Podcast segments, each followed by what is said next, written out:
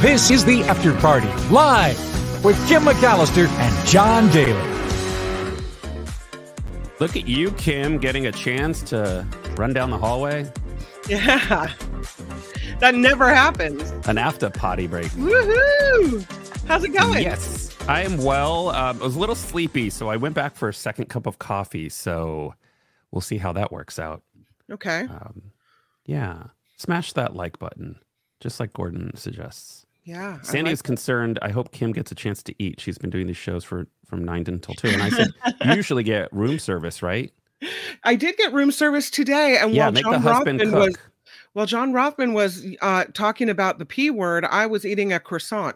So That has to be a drop. I think so. I I don't think he's ever said. I don't think we've ever seen anything like that. We've never we I've never seen anything like this. And as I said, it's been a couple decades of working with this guy, and I was surprised and actually pleasantly surprised. Let it go, John Rothman. Let it cut it. even even uh, behind the scenes, I don't think I ever heard him swear. No, mm-mm. No, it was a shocking moment. and I sat right across from him, so you'd think you would hear it fly. Yeah. Even Gene Burns would swear off mic, which was Yeah. hilarious. Yeah. Nothing like know a booming voice saying the f word in your car, the the panels of your Acura rattling from the boom of the f word coming from Gene Burns. One of my you know who memories. swears a lot is uh, Mark Thompson swears a lot off the air. Yeah, Um, I think I- everyone can imagine that. I've found that Albert, if I tweeted? Kim, did you tweet? I found that if you, about the show? if you swear off, if I personally swear off the air, then the chances are better that I'll swear on the air. So I just took it out of my so the chances are better. It's a positive thing. Yeah, no, it's not a good thing. So I just if you if it's a, if it's not a constant part of your vocabulary, then you, Yeah. you tend not to Well, fall back on Sandy it. says right? the p word. I think I missed it. What's the p word? Grab them grab- by the P. the Mhm. patriarchy. Uh, yeah, it reminds me of um, your camera's creeping up, by the way. Um, it reminds me of living in the city, and there aren't a lot of kids on the street, so you just kind of get used to being able to let it mm-hmm. fly.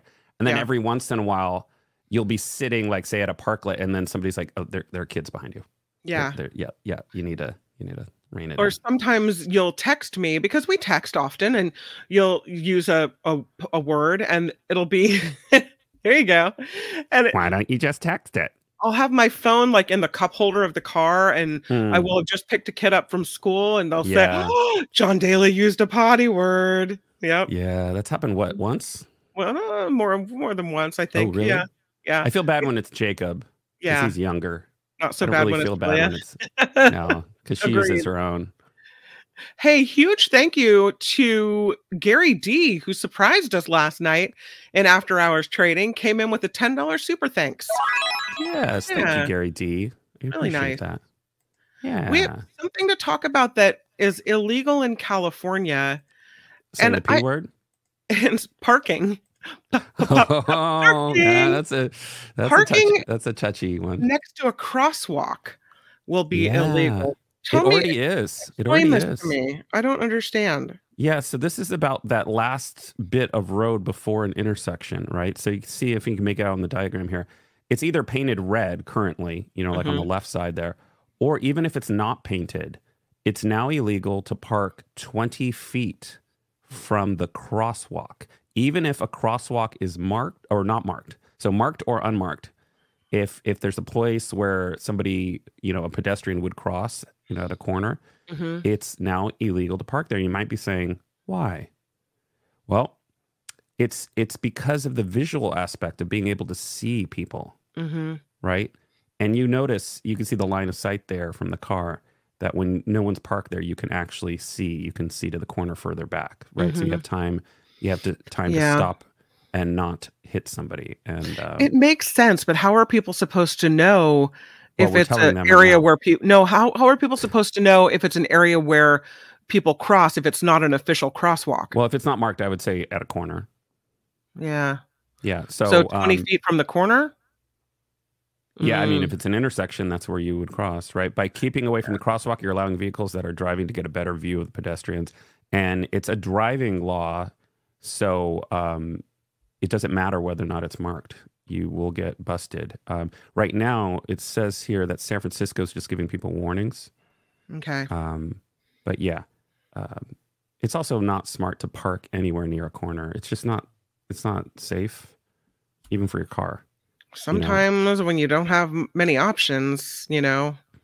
Yeah, but I mean, Take if you you think can about get. it, even in pedestrian areas like in Petaluma, when people park in the corner, you can't see around the corner. It's dangerous. It's true. It's true. There are a lot of places people park where it's Right. impedes your vision as, as to Well, oncoming. and people have these urban assault on. vehicles. yeah. They have these urban assault vehicles for no reason um, that they can't drive and they don't know how to park in a parking spot. So they do eight point turns. Um, you've seen those clueless drivers in the Safeway parking lot. I'm like, why do you have a battle tank? I don't think you can drive a Honda. Let's take you to the DMV right now. I want to see you pass a test.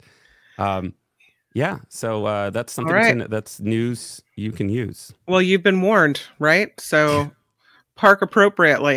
Yeah. There's the P word for you. Let's talk about this. I would freak out. Let's talk That's about this I gave snake you the story. found in an uh, Not in on a an plane. underwear drawer.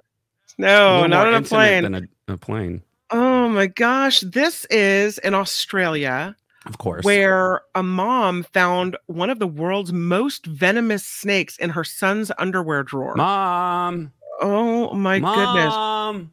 The son is three years old. So here's the snake in the toddler's underwear drawer. Lord, they called this guy Mark Pelly. He's the snake hunter. He's called to the Snake home where the snake hunter comes to find this five foot eastern brown snake right in the underwear drawer. Uh, the moment this woman opened the drawer in the boy's bedroom and confirmed the presence of the snake, considered the second most venomous species of snake in the world, uh, she said, That's not something you don't see every day. of course she did. The reptile guy said the snake hid in some clothes that the mother brought in from the clothesline the previous day and ended up being placed in the drawer with the clothing. So she Really? near You she grabbed it? nearly she nearly touches it on the clothes. She folds the clothes, nearly touches it again, puts the clothes in the drawer, nearly Wait, so touches it, it was again. It was inside the clothes when she brought it in. That's what they're saying is that it was likely hanging off the clothes or How curled do up you in not the notice that, even just based on the weight. I would think you would, but it I don't know. I mean, it was five feet long. You think it would be That's going to be heavy. I mean, look I at it there. know. Yeah. I don't Yeah. So- I don't know. That's how they're saying it ended up in there. So if that's true, that was a lot of chances she had to be bitten by the world's second most true. venomous snake. I don't know. Australia, no thank you. No thank you. Yeah. Um, just quickly back on the first uh, story. Vanessa says SF hates cars. Well, Yeah, you true. know, we it's it's a big city. There's a lot of people, and of course they need to push because we all care about the environment. They need to push. Uh, ped- pedestrian safety is a big deal here because people get killed a lot, very yeah, often by cars San- because the people city of. San Fran- the city of San Francisco has been anti-parking, taking away lanes.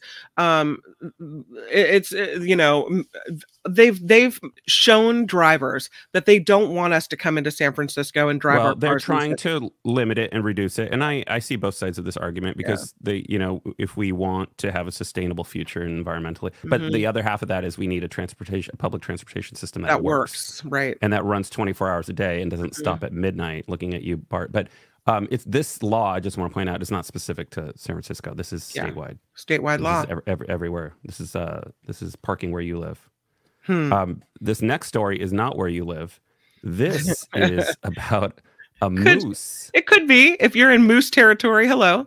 uh, hello. We do Mhm. have, uh, I think, one listener Eh. viewer in Canada. A Canadian couple rescue moose from icy river. This is one moose.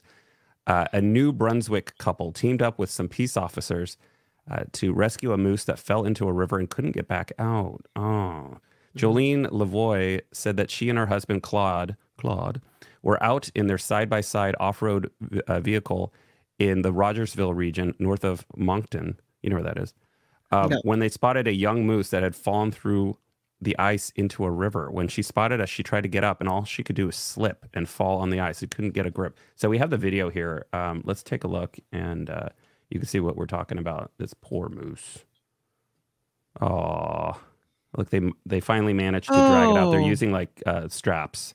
Um, no, unfortunately, it's around its neck. That's got to be heavy. Yeah, and it kept sliding back. And once it's on the um, slippery ice, there you could see it can't stand up. Get get purchased with those hooves. Yeah, and so it's Oh, trying. poor and it must be- thing. it must have been really exhausted. Um, but they managed to uh, finally drag it off. But of course, it's tired here. You can see, um, and they're trying to make sure that it doesn't fall back onto the ice because it kept slipping and sliding. You know, like you said, it's Wow. really heavy. Like, like Yeah. have like three guys trying to Look at that. They can barely get it to budge him. right. They can only like, Come on, buddy. He's got to be him. exhausted after all that and can hardly Yeah. move. But Oh, they managed to get they managed to get uh, the moose off of the uh, slippery ice. So there's another case of humans helping animals and Helping. doing the right thing. Wow, what a nice. story. I have another one similarly uh similar to that. This dog was rescued in Michigan. So cold. It looks like my dog. A freezing Aw. river and firefighters in Michigan came to the rescue of this 6-year-old Irish setter. Mine's a golden retriever, but they look kind of very similar. Um the dog had fallen through this ice of a frozen river in Midland, uh, Michigan. The dog's name is Kofax, and he was a he's a deer chaser. So he was chasing a deer at the park, and he ended up falling through the ice, covering the Oh, Tittabawassee no. River. The, The? I know the Tittabawassee River. His owner, instead of trying to rescue him, which is smart, calls 911. So responders came out. They were there within 10 minutes and pulled him out of the water. Uh, initially, he was cold and unresponsive, but the veterinarians there were able to bring his temperature up after about two hours. He's now home resting and he's doing okay. So it's another Aw. people helping animals story, which is always nice. So first you had John Rothman saying the P word, and now you have Kim saying the T word, both of which would have been bleeped on KGO News Time. No, because mine was part of a river. Tittabawassee. Um, I actually don't have a, a. I don't have a. I don't have. We don't have a bleep. We don't have a delay. We're just No. trusting that Kim won't say. You never know. You never know. Um, okay. Uh, this next story is about the unhealthiest states in the U.S. I'm sure there'll be some of Kim's favorite states on this list. A new study has identified the region with the unhealthiest population in the United States. Forbes Advisor conducted the analysis and ranked each state based on several factors, including the rates of drug abuse, unhealthy lifestyle habits, and chronic disease. According to the CDC, chronic diseases are health conditions that last a year or longer and require ongoing medical treatment. Uh, the CDC notes that these illnesses, such as heart disease, cancer, and diabetes, are the nation's lead causes of death and disability. As for the unhealthiest state in America, can you tell from the map? What do you think it is? Can tell? Mm, Louisiana? No. Look Wait, it's the. Dark the dark the darkest ones are the Darker is unmost wor- healthy. the- yeah. Can you see it there? Uh, Virginia? West Virginia. West Virginia. Okay. West Virginia, Yeah. unhealthy state. the mountain state considered ground zero for America's opioid crisis oh no. stands out with the highest drug overdose uh, overdose rate in the United States, according to Forbes Advisor. So lately, the use of fentanyl and the so so-called zombie drug xylazine has fueled the state's epidemic, according to News Oh. Nation. West Virginia also has the highest percentage of adults who smoke, 21%, and the highest percentage of adults who are obese, 41%, and the second shortest shortest. Oh, there's that second cup of coffee. Uh, the second shortest life expectancy nationwide, 73.9. Um, can you tell what's number two? How good are you at uh, seeing shades of purple? I It I is is it Tennessee? close, Mississippi. Okay. Second unhealthiest. It has the shortest uh, uh, shortest life expectancy at 73.63. So they're very close. Um, the Magnolia State faces elevated rates of chronic disease, including the highest cancer mortality rate in the country. Wow. 17.37 per 100,000 state Where did- residents. It looks like we're doing pretty well in California though. Yeah, yeah, we're not on the we're not on the naughty list here. No. Um, aside from West Virginia, and Mississippi, six other southern states, of course, among the top ten. So it's West Virginia, Mississippi, then your Tennessee, Arkansas, Kentucky, Alabama, Louisiana, Okla- Oklahoma, Ohio, and Indiana. Uh, Hawaii, one of the most beautiful states in the U.S., has the best health profile. Mm-hmm. Because there's a lot. Highest life. I mean, it's always sunny. You get out. It's active. There's water Yeah. sports, and there's Gotta yeah. watch out for the skin cancer though. Highest Yeah. life expectancy in the country, eighty point eight seven. Um, and the prevalence of chronic diseases is, is notably lower. Minnesota is the only Midwest state in the top 10. So it goes, this is the top 10 best. Hawaii, Utah, all that clean Mormon living, Connecticut, Minnesota, Massachusetts, Colorado, New Jersey, New Hampshire, Washington State, and then New York. Um, California did not make the top 10 on either lists. Uh, Forbes ranked the Golden State as the 38th unhealthiest in the United States. So if you want to check that out, uh, go over to Forbes and you can see the rest of the uh, study. All right. What are the the two white ones in the middle? Look like what Utah? That's because they don't drink, right? The Mormons don't drink. Yeah. And then that's uh, Kansas. Okay. Oh, no, Colorado. Colorado. Sorry. Yeah. Sorry. Kansas next to that. Yeah. Um, I love artists. You have to love artists. This is awesome. This guy, he's, you know, wants to attract some visitors, maybe do something fun. So he creates a sculpture out of snow. He has seen, look Whoa. at that. It's a shark sculpture. It's a, it's a snow shark. It's a land shark, you know.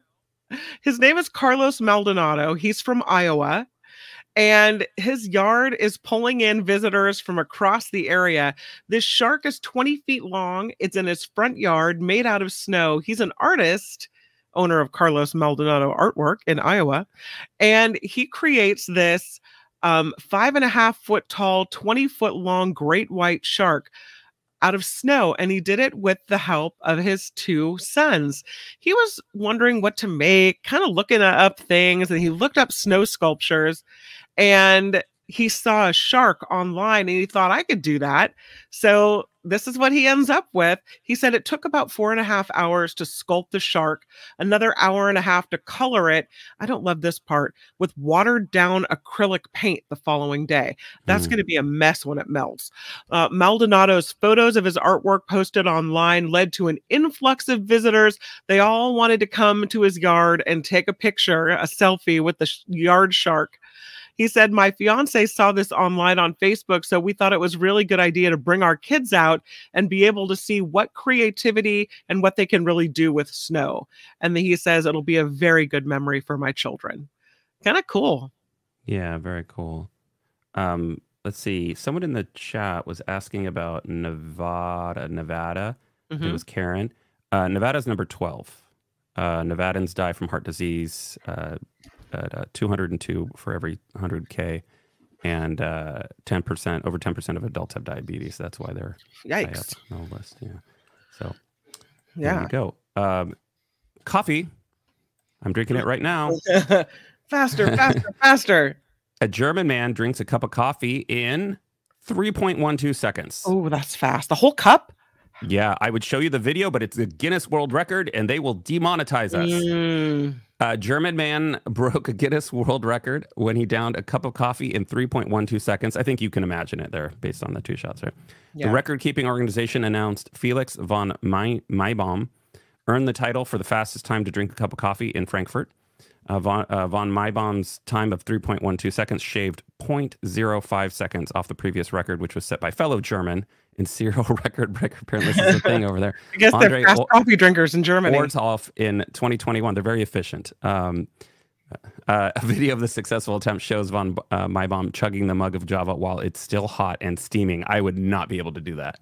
I have a um, sensitivity to like hot, hot beverages. Like if somebody makes tea, which is Mhm. generally hotter than like the urn a water temperature of like coffee at a coffee shop, right. I can't. It will literally burn my tongue. Like if my sister makes hot chocolate, it will burn my tongue. It won't burn hers. Oh, Yeah. So I'm weak. I'm weak, Kim. I'm a delicate flower. that's all right. Oh, okay. Let's talk about uh, the wealth of the world's five richest men. Do you think they are getting richer? Yes, they are. It more than doubled since 2020. Three years. oh wow. and their wealth more than doubled. It's crazy. Um, this Can we guess who these men are? you probably could. There they are. Mr. Bezos kicks us off on the left, followed by Warren Buffett, followed by Bernard Arnault, who is the the owner of a luxury goods business, right, including Yves Saint Laurent, whatever have whatever. Oh, not just a however you say luxury. that. You made it sound like it's a Yeah. boutique. No, it's like No, it's like the bo- the world- the big brands. Yeah, it's all the big brands in the world. Yeah. yeah. Larry Ellison, uh, and then of course Elon at the end, Yeah. Elon Musk. Um, so the five these are the five wealthiest people on earth, and since 2020, these billionaires have had their net worth increase 114 percent to a total of 869 billion dollars. That's after taking inflation into account. This according to Oxfam's annual inequality report which was released on Sunday. I think there's only one likable person. Mr. Um, Buffett, yeah. Yeah, there. At least So- he's giving all his money away to charity. What they're saying is if the, this keeps going, if the current trends continue with the rich getting richer like this, Yeah. we're going to see our first trillionaire in a decade.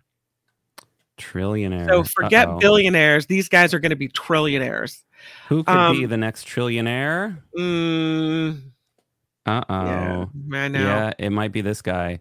Um, And- this was this was released right before the um, the Davos confer- conference, right? And you know that's going on right now. Mhm. Um, so, anti-poverty organization Oxfam International said on Monday its annual assessment of global inequities or ine- inequalities, uh, timed to the gathering of political and business elites at the ski resort uh, Davos.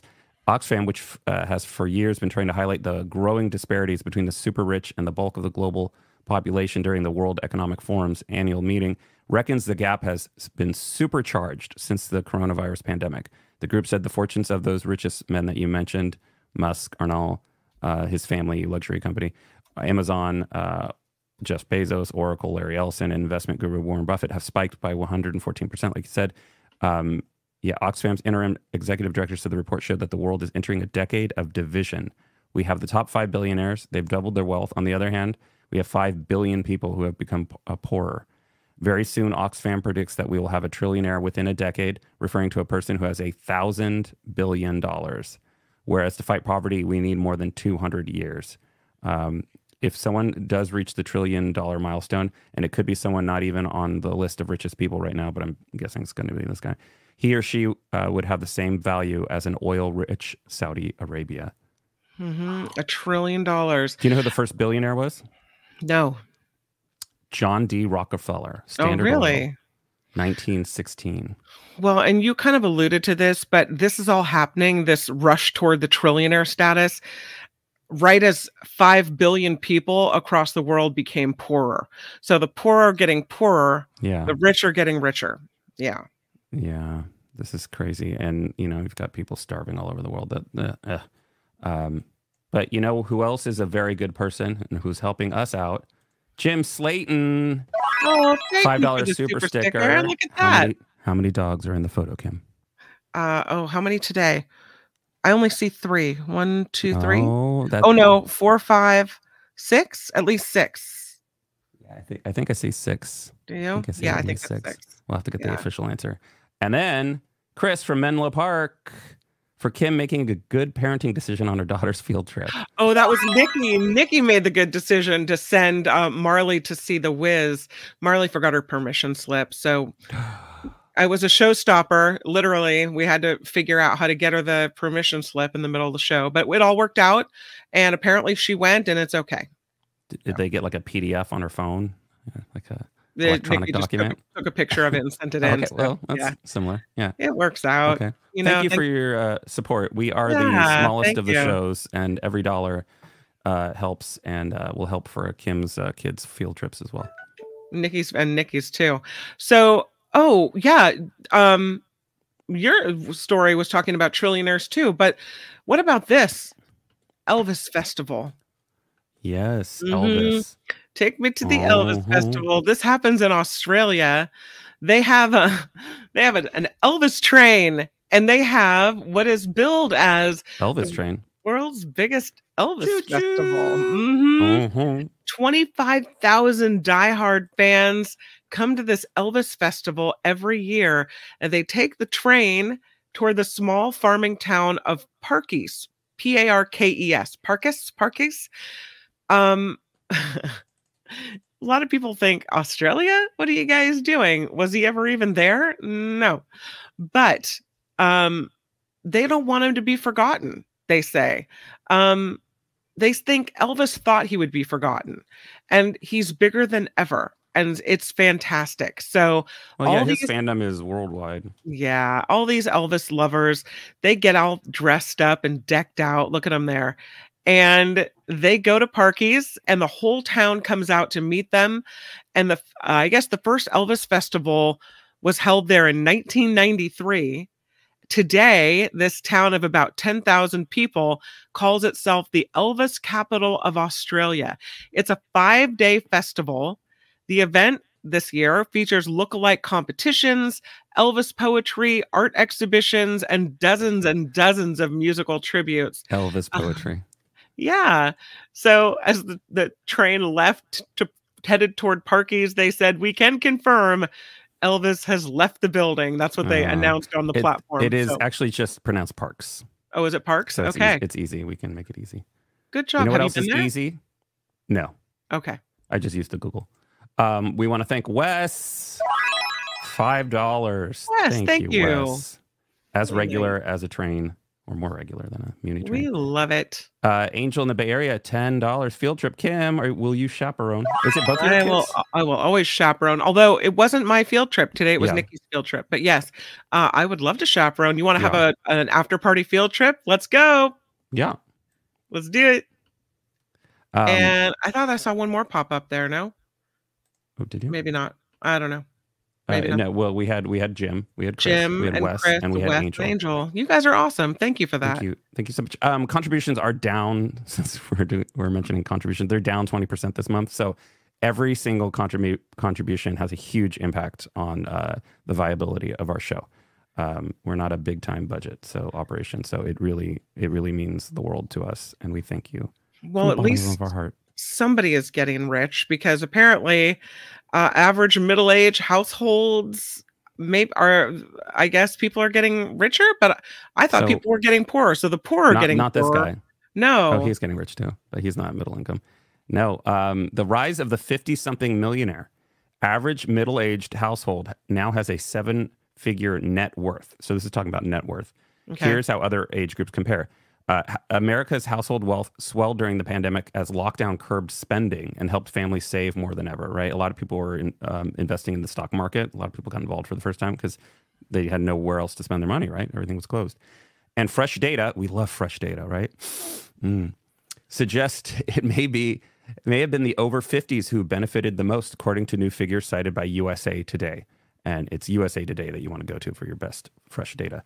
The average net worth of households over the age of uh, over that age is more than $1 million, but it can be as high as $1.8 million for those just hitting official retirement. The numbers take into account home values, right? So this is it's including people's homes and their 401k, right? So this is not necessarily liquid money that you're spending.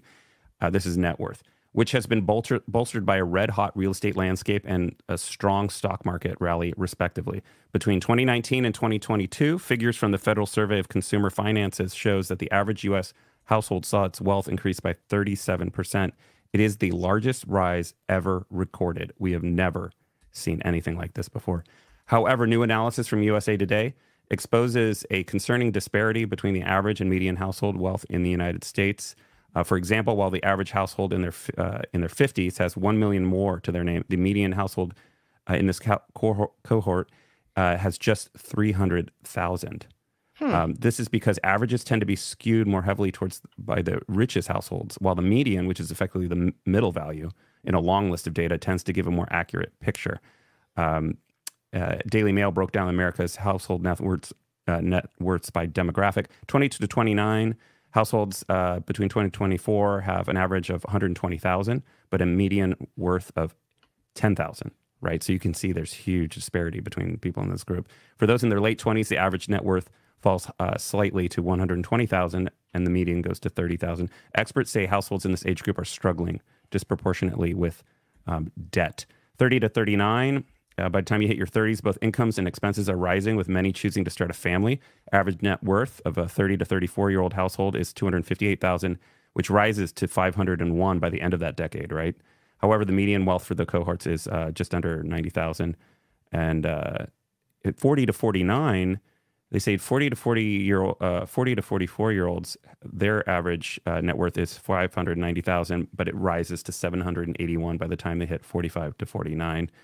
Um, by this age, many households have seen their home values appreciate too, right? So that's what's helping out. If you're in your 50s, the average net worth, as we said, is 1.1 million, which rises to 1.4 for those uh, over 55. So in the first half of the decade, it's 1.1 million, and then the second half if you're 50s, it's 1.4. Um, compound interest is where people are, um, you know, reinvesting their savings, and it's growing and growing and growing. By the time you're in your 50s, most of your retirement account is compound interest, right? That's why you Mhm. need to get into the market early. Uh, that's why. Uh, that's why I listened to Suze Orman and got in my Roth, my Roth IRA at age 20. Wealth uh, wealth tends to peak for households in their 60s. Uh, workers will likely retire during this decades, and so uh, only just start to draw down from their fortune. The average household in their 60s, 1.6 million, uh, rising to 1.8 by the time they get into the the latter half of the decade. By comparison, the median net worth of a household 60 to 64 is 394,000, rising to 394,300 by the end of the decade. Um, so yeah, um, and then we'll just end with 70 year olds here. Uh, wealth starts to decline once the household reaches their 70s, as many draw on their retirement. Um, so you start at 1.7 million and then you drop to 1.6 million. But that's the whole idea, right? You, you're in your spend down phase. You gotta you worked Mm. hard your whole life. Like as I try to tell my mom, spend your money. You deserve it. You worked. Yeah, that's Right? true. Can't take it with you. Might as well just go ahead and go Yeah. for it, right? Yeah. Don't get too crazy. Um, well, let's talk about that. Speaking Yeah, of speaking of getting crazy. getting crazy, let's talk about Grandma. Look at her. Grandma, what's up, Grandma? Yeah, Grandma's a gamer. Grandma Oh. loves it. Yeah, she's an 81 year old gaming grandma from rural Chile. Her professional gaming chair, she's got it at her house in a small village. Maria Elena Arevalo becomes, they say, a merciless hunter, mowing down rivals in a game in which tens of millions of players shoot it out to survive on an imaginary remote island. Grandma. She, she's got her apron on over her frilly skirt. That's for the blood splatter. Her, yeah, that's for the blood splatter. Her online alter ego, she's named Mama Nena, a nickname that her grand, her only grandson, who's now 20 years old, calls her. He is the one who introduced her to the digital world of gaming, and apparently, it's given her a new lease on life. She Wow. was really lonely after Yeah. her husband died. They were married for 56 years. Yeah. He died in 2020. Her grandson comes over and, you know, starts gaming with her and introduces to her this to her. She said she didn't even know what a mouse was. That's how technically, you know, inept she was. She learned really, really fast. She lives in Lele in central Chile. That it's a little town. Lele she's- in Central Lele. Chile. hmm Afterwards, she said, I got excited. We started to play whenever uh, the grandson could, and I felt better because I didn't think so much about my late husband anymore when I was playing. Oh, Mama Day Three Boys says I have an apron like that. Yeah, we have rival mamas. There you go. Today, uh, she said at first I didn't want to hurt anyone, but after time, she but then I developed. got a, I have a thirst for blood now. That's exactly what she said. You laugh, but she Oh. said over time, she said she thirst for blood. I developed Jesus, Grandma. I developed a taste for virtual blood. Oh my God. Yeah. Today she plays at Grandma, the vampire? What's going I on, Grandma? know. Today she plays at the heroic level, just one level short of the topmost grandmaster level that only 300 players can compete in. She's got 4 million followers on TikTok, 650,000 on YouTube. She shares tips with fellow players. She travels around the world um, to do speeches and talk Her about grandson video must, must be helping her with all that. I don't know. She said all the kids at the conferences ask her for autographs. She said, it, till the day I die, I'll take take that experience with me. Earlier this month, Arevalo was named one of Chile's 100 most important elderly people by the El Mercurio newspaper and the Catholic University for helping break down age stereotypes.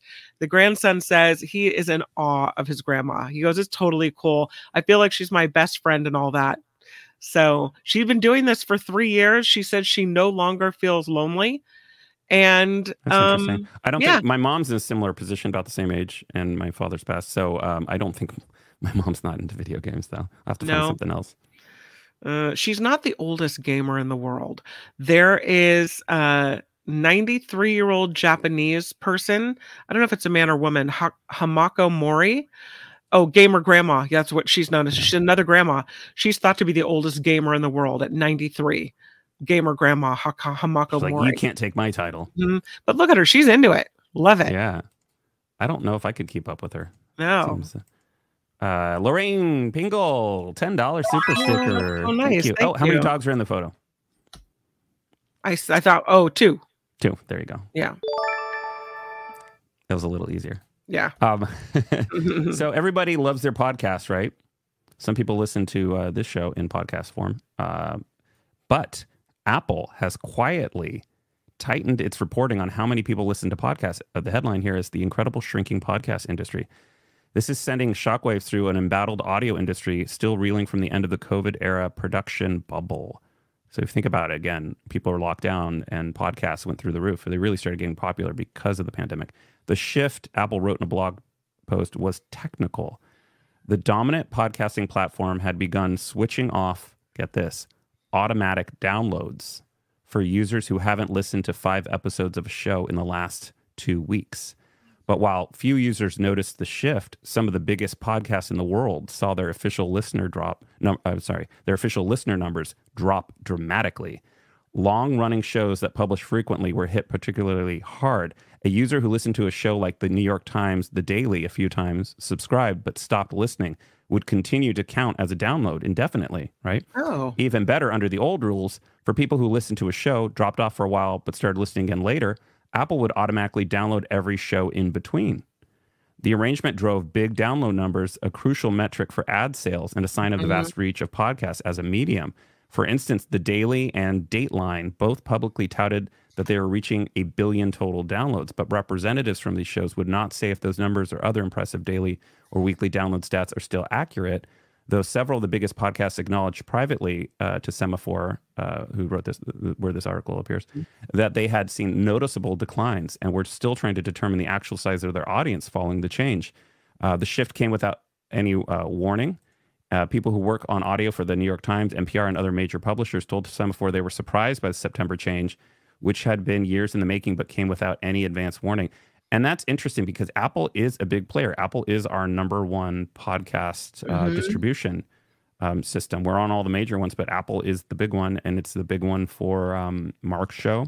And when you Mhm. look at the statistics, um, most people are viewing on Apple devices, uh, mostly iPhones, but also other uh, you know iPads. Yeah. Uh, it's a big deal. So if you think about that, the uh, every podcast got a huge haircut. yep. Interesting. So, um, but uh, that's why you always have to take numbers with a grain of salt.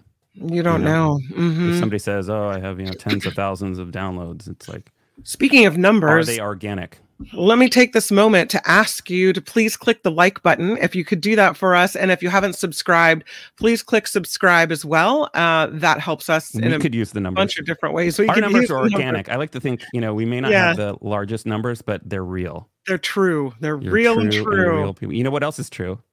Time for We're a break. for our break. Yeah, when we come back, I'm going to talk to you about the ways I I'm on a decluttering kick. That's kind of my New Year's resolution. Okay. So when we come back, we'll talk about ways you can declutter. We'll also talk about ways you can piss off Jamie Lee Curtis. And trust me, you don't want Oh. to do that. oh no. Uh, yeah, we'll talk about um, some Spider-Man movie uh, memorabilia that is being auctioned off, and uh, and more. And that is all coming up next on the After Party Live. The After Party Live is underwritten by our audience, and without you, this show wouldn't be possible. If you can contribute 10, 15, or $20 a month, it would keep this party a rockin'. The PayPal link can be found in the About section of the YouTube channel or at the bottom of the show description. Any dollar amount is appreciated, and it all adds up. On behalf of Kim and myself, thank you for your consideration. Aloha, bitches. It's the after party live. Yeah, it is. And uh, we'd love to thank our ongoing contributors, Janet W. Uh, oh, that's a Janet W. is a new, New. contributor. Welcome Thank to you, the Janet. after party, you, Janet. Welcome. We appreciate it. Yeah, and ongoing contributors Jim L, Brian S, and Linda A. Thank you guys so much for helping us out and supporting the show. Jim Slayton kicks in for $5 with a super sticker. And Chris from Menlo Park uh, jumping in with a $20 super sticker. What a nice thing to do. All of you guys. Wes with a $5 super sticker. Uh, thank you, Wes. Angel in the Bay Area, $10 and a nice message. Thank you. And Lorraine with the $10 super sticker all of you, Jim, you. Chris, Wes, Angel, Lorraine, thank you for that. Yeah, Really we have a very small Yeah. budget, and I'm only saying that because it's true. So Mm. every time a contribution comes in, it makes a huge difference. It's a huge per, uh, percentage of our budget. Um, so when somebody signs up for an ongoing con- contribution like Janet, that's uh, that's a huge deal for us. Yeah. So thank you. So that we Thank you so need. Here are some things we don't need. All right. I'm going to say the uh, the S word is in the headline here? Is this was that really in the Huffington Post's headline? Uh-uh, Oh, I you just added it. in. Yeah. What's going S, on? S we don't Kim?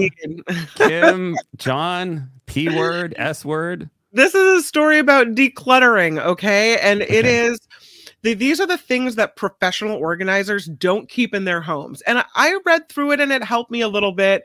Think of things I need to weed out and get rid of. One, the number one thing, souvenir and promotional cups. And over the holidays, my kids brought home the star. keep that one. That's Okay. a good one like the plastic cups that you'll get from places. You know, do you really uh, need them? The Starbucks holiday plastic. oh, cup. yeah, like commemorating like a Burger King, Yeah, uh, like commemorating Burger King's like movie uh, promotion with You some big don't time movie. it. Yeah. Mm-mm. So they say if you've kept a souvenir cup from every sentimental event you've been to, or Right. frequently ex- accepted these promotional cups just because they're free, your kitchen is probably crowded with them.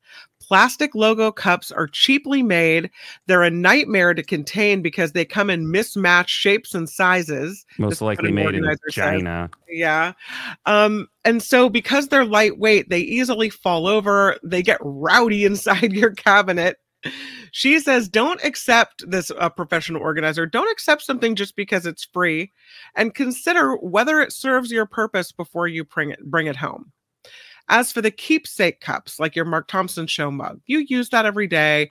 Those are harder to part with. I have some wine glasses from like the Sonoma Wine Road. Oh, I have a. KGO cup. Th- those are things that are hard harder to part with. Um, those though are like it. preserving special memories now. Something else people tend to keep, and this is interesting boxes from different products that you buy. People, for some reason, they feel keeping my Mm. Libra coffee cup. Uh, for some reason, people feel a need to keep boxes. Uh, I don't know exactly why, but we do. Well, I um, keep John- them for the warranty period or return Mm. period. Well, they say boxes for large appliances, laptops, kitchen gadgets, and other products can be particularly bulky, and none of them are needed. Uh, this is the found, co-founder of Straighten Up Professional Organizing Services. She says the boxes can take up valuable re- real estate over priority essential needs for your home. Boxes stored in attics and garages can create Yeah. places for bugs to nest. And Mm. so she says, do this instead. Take a picture of the product name, the model number, the receipt, Oh, and yeah, other yeah. information, and store it away on your computer or a backup hard drive. Some of the boxes, like those from um, iPhones, maybe you could use to possibly organize drawers or other areas. But she said, don't save them if you don't need them. Don't do Yes, that. Pauline says I still have a cup from Legoland that my son got when he was four. He's 25 now. See, that's sentimental. I understand why you You, would just have to that. be keep it limited. I, the the photo thing I've used as a strategy for decluttering, like my parents' home, like their Mhm. garage. Take photos of things that you end up getting rid of, like that. Then you have at least the keepsake. You know, Yeah. it doesn't take up space. Yeah. Here's something that I save. I always save user manuals. Like you'll buy a new something, Yeah, right? And you keep it um you keep the user manual. What what's this one now? Sandy says I keep the box until I'm 100% sure I'm not going to have to return the item. Then I throw the box out. Yeah, yeah, that's true. Heather says could be worse. My parents still have empty Cool Whip tubs from the 90s that they use as bowls. My dad was huge on this.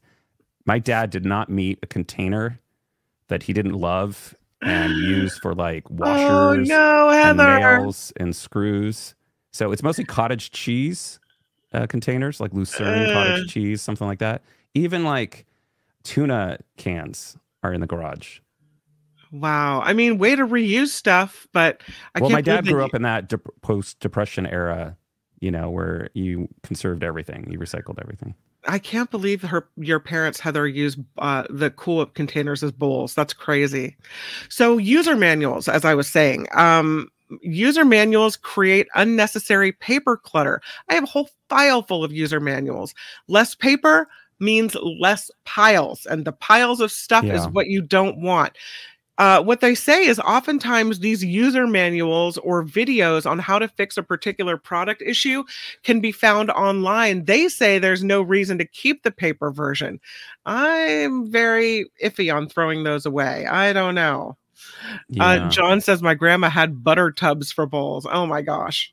Yeah, and Karen makes a good point. Those plastics don't stay sanitary for long, and even Mhm. when you get them, you know, we saw those studies that when you get um, water bottles, plastic water Yeah, bottles, they're shedding hmm plastics, and um, there's Yeah. not a single plastic container that isn't shedding something. Yeah. You know, if you think about it, it's microscopic, but Hard to convince parents to get rid of it, though. You know. Uh, easy to convince me to say thank you to Luis for a twenty dollars super sticker, super chat. What contributions down twenty percent? Here's twenty dollars. Wish it was twenty percent of. Wish it was the twenty percent shortfall. Might be time to dust off the Archie promo. LOL. Yeah, like I said, it. I said in the chat. I try. Somebody asked, "Where's Archie?" I try not to exploit my cat every day, Every day we have to limit the explo- uh, the ex- exploitation. especially since right. he's been really sweet the last couple days.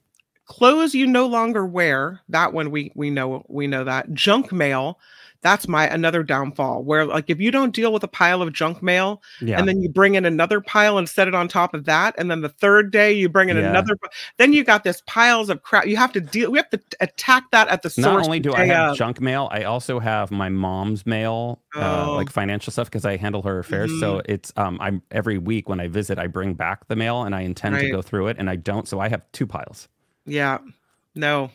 Uh, Yeah. What they say for this one is try to get e statements, right? Anything uh, that comes in the mail, immediately put it in the recycling But you know bin. the problem with e-, e-, e statements, and I'm sure a lot of people can relate. You get so much email, and unless you're like confronted with that statement or that bill, I never look at it, and that could be a problem. I like a lot of times it's a lot of times it's not it's it. not just a statement. Sometimes it's a letter, Yeah. but it's it looks looks like a statement, and I don't read it, and then somebody's like, "Did you get that?" And I look back, I'm like, "Oh, I didn't open it up." But if I don't see like open the water bills Yeah. and whatnot, if I don't if I don't see it, I'm never going to look through it. Yeah. That's just you know, if it's online, it's out of sight, out of mind. I prefer to have it all go to a certain file and I will look at it in Your like K file. my yeah no um for anything that comes in the mail it immediately goes in the recycling bin before it even makes it to my desk so done large storage totes this is interesting because i would have thought these were good but apparently the huge stor- storage totes they're saying those are bad because they can't fit in closets they're sometimes Hmm. too cumbersome and too big Large storage Um, totes are bad. Okay. yeah, and so they say buy the smaller storage totes. They're easier to manage, can fit into closet spaces, and uh, buy the clear ones so that you can label them.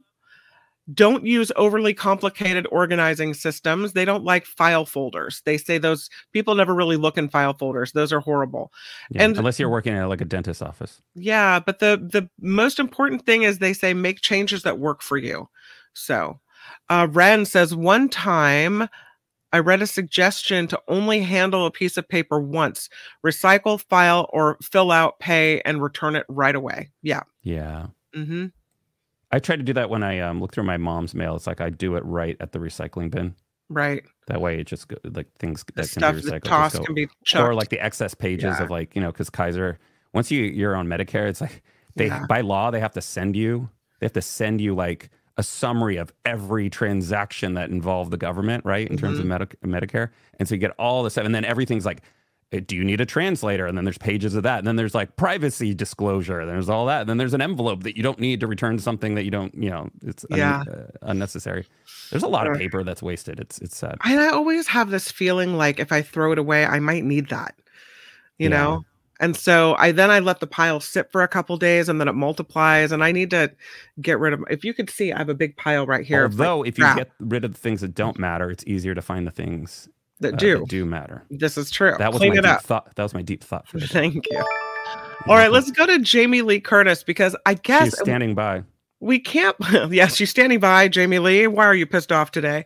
She um, came out in support of Ariana DeBose because at the um, was it the uh, the Critics' Choice Awards, Okay. there was a you know how they have those jokes that comedians or whoever the writers write the these writers, jokes right, yeah. for the fall flat. presenters to say. Yeah, this one fell kind of flat. So this was Bella Ramsey. She was the star of um the I think it's called The Last of Us. The Last of Us, yeah. She was and, also uh, in the Game, of, Thrones. right? Um, she had to say a mean-spirited joke that she had to read off the teleprompter, which is kind of rude to do to her. But you know, I mean, it's it's embarrassing for the person that has to read the joke as well.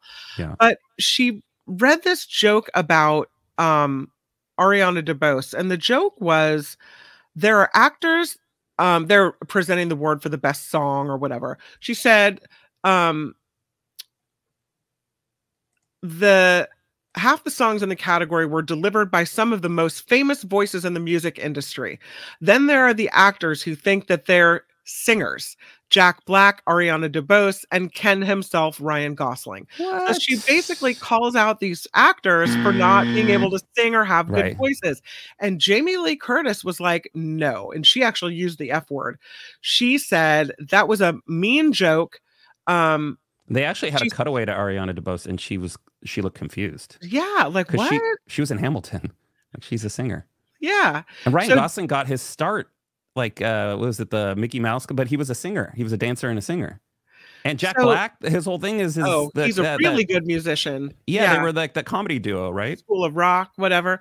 Um, so Jamie Lee Curtis posts, Are you effing kidding me? Yeah. Ariana DeBose is a queen. She followed it up by um the hashtag back the F off and shut the F up. But Yeah. she actually typed out the whole word. So she'll come to bat for people that she thinks have been wronged. It, Yeah. it was a weird, and I, They I don't did. They did really- Bella dirty. Yeah, it's If I had been her, and I, if I, you know, if I felt bad, I would have just disclaimed right then. There, like, uh, Not I did. Not, I did not write this. This is but written. that even me. makes it more awkward, right? Well, I would have done it because it's like you're making it seem like that person. I'm the a-hole, yeah, right, Like I wrote this exactly. skit. You know. Um, Mm-mm. No, no, no, no, Yeah. no, no, no, no. Um, good news for somebody. The Amazing Spider-Man number one. So this is the uh, the actual the comic book was auctioned for 1.3 million dollars. Is that the very first Spider-Man comic Yes. ever? This is a copy of The Amazing Spider Man number one from March 1963, auctioned for that record breaking $1.38 million. The issue, which speech, uh, features Spider Man's first encounter with the Fantastic Four, is one of only two copies to receive a grading of near mint slash mint condition 9.8 from the Certified Guaranty Company. Uh, the comic book, which was released only seven months after the character's debut in uh, Amazing Fantasy number 15, was auctioned by Heritage Auctions and fetched a high bid of 1.38 million, the most ever paid for a copy of Amazing Spider-Man number one. The previous record sold in July 2023, not that long ago. Oh wow, they got a deal. 520,380.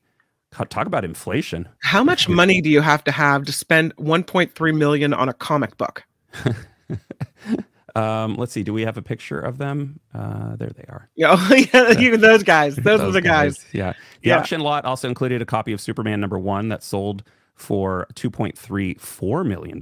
Wow. And a copy of 1942's All Star Comics number eight, the first appearance of Wonder Woman, which sold for 1.5 million. Right, That's So, crazy. Uh, There's Wow. the the the pay uh, pay gap there for Wonder Woman. Wonder Woman. 1.5 million. anything could happen to that. It could, burn in a fire. 1.3 million dollars. I. I guess Sold. you keep it in a safe or a safe deposit box. I don't know. Yeah. Yeah. Well, take me go. to the beaches of San Francisco. Wait a minute. That's not how the beach is supposed to look. Mm.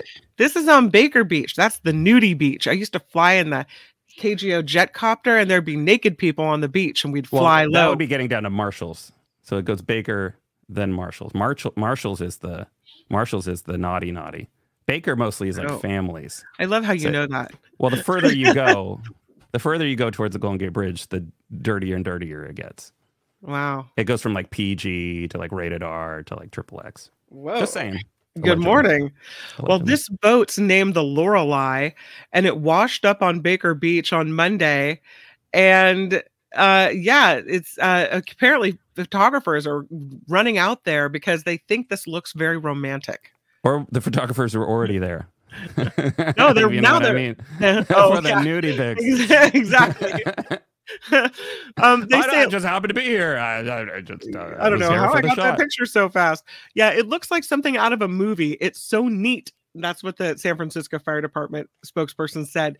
It's a 28 foot long boat still on the shore at Baker Beach, which is actually part of the Golden Gate National Recreation Area as of Recreation. yesterday morning. Yeah, it was identified as abandoned on Monday morning. The fire department didn't receive a call about it until the afternoon on Monday. When they called the Coast Guard, they said they've already been uh, in contact with the owner of this boat. It looks pretty raggedy when you see the bottom of the hull, like it hasn't been hauled out in a while. Yeah. Um, but the owner apparently arrived at the beach, said arrangements have been made to move it, and that is why everyone's rushing out to try to get the shot of this before it goes away. Yeah. wow. Pretty It, cool. it went adrift and ran aground in Mill Valley, like it's out at Strawberry Point. It was legally anchored at Richardson Bay and Marin before it went adrift and landed on Baker Beach on Monday. Uh, apparently, the the ship was vandalized, the sailboat was vandalized, and the line was cut. That's what the owner is telling Oh. TVU.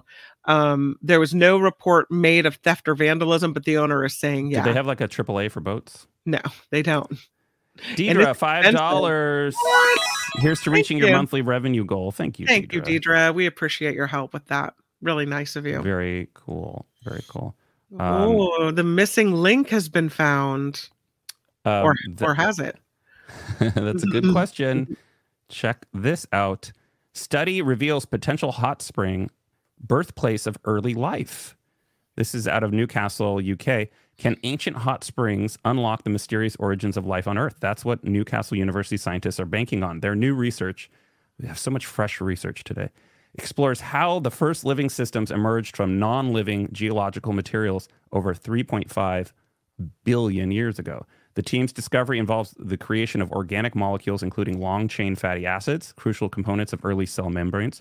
These, findings, these findings potentially explain a key step in the formation of life on Earth billions of years ago, suggesting a plausible origin for the organic molecules essential to ancient cell membranes. Fatty acids, uh, we have plenty of them, right? Are lengthy organic molecules with regions that both attract and repel water, naturally forming cell like compartments in water. These molecules are believed to have been instrumental in the first uh, cell membranes. However, the origin of these fatty acids in life's early stages remained a mystery. Researchers at Newcastle University propose that these molecules could have formed in hydrothermal vents, where hydrogen rich fluids from underwater vents mixed with seawater containing carbon dioxide. Ooh, interesting. Replicating Earth's early oceanic conditions in their lab, the team found that mixing hydrogen, bicarbonate, and iron rich uh, magnetite in a mild hydrothermal vent like environment led to the formation of these vital molecules. Central to life's inception are cellular compartments, crucial for isolating internal chemistry from the external environment. These compartments were instrumental in fostering life sustaining reactions by concentrating chemicals and facilitating energy production, potentially serving as the cornerstone of life's early moments. Ooh, that's cool. Dun dun dun. Look at there's our birthplace right there Yeah. from the from the goo. Yeah, From goo to goo. From That's goo to this organism, org, organism, or- Organism. organism You pulled a John. so tough it can survive in space. That's saying something. What? And it's something that you could see in your own neighborhood all over the place. It's lichen. Yeah, lichen survived 18 months attached to the outside of the International Space Station and is um, bringing up theories that maybe it could survive on Mars, that life could exist on Mars. So check out the, well, not that you haven't seen lichen before, but we'll give you this picture of lichen so you can kind of, I don't Like- know, like get the like see what you it looks like. like see what it looks like so that Like, you can totally. picture it stuck to the outside of the International Space Station. There's some lichen for you, all right? Um, they're kind of strange organisms. It's a partnership between a fungus that offers shelter, water, and minerals, and an alga or cyanobacterium that supplies food from their photosynthesis. And they say, even though they're not much to look at. They're really, really tough. So tough that they can uh, survive in the harsh environment of space. So they attached lichen to the outside of the International Space Station. For 18 months, they survived the vacuum of space. No water, extreme temperatures, mm. the full onslaught of radiation and ultraviolet rays from the sun and they just carried right on photosynthesizing. It's a 50 50 partnership, much like this show in it's, the harsh environment of YouTube. it's like it had no problem. You know, don't worry about me. I'll be fine. I'm just going to photosynthesize over here on, on my little corner of the ship. Leave me alone. Lichens that were kept in a simulated Martian Martian environment on Earth survived and were active, raising the prospect that life could exist on Mars, where that environment is very dry, very cold, has low atmospheric pressure, and radiation bombardment. Lichens can cope with radiation 12,000 times the lethal dose for humans wow. and still carry on photosynthesizing. I'm They're just over here. I know, just over here doing my thing.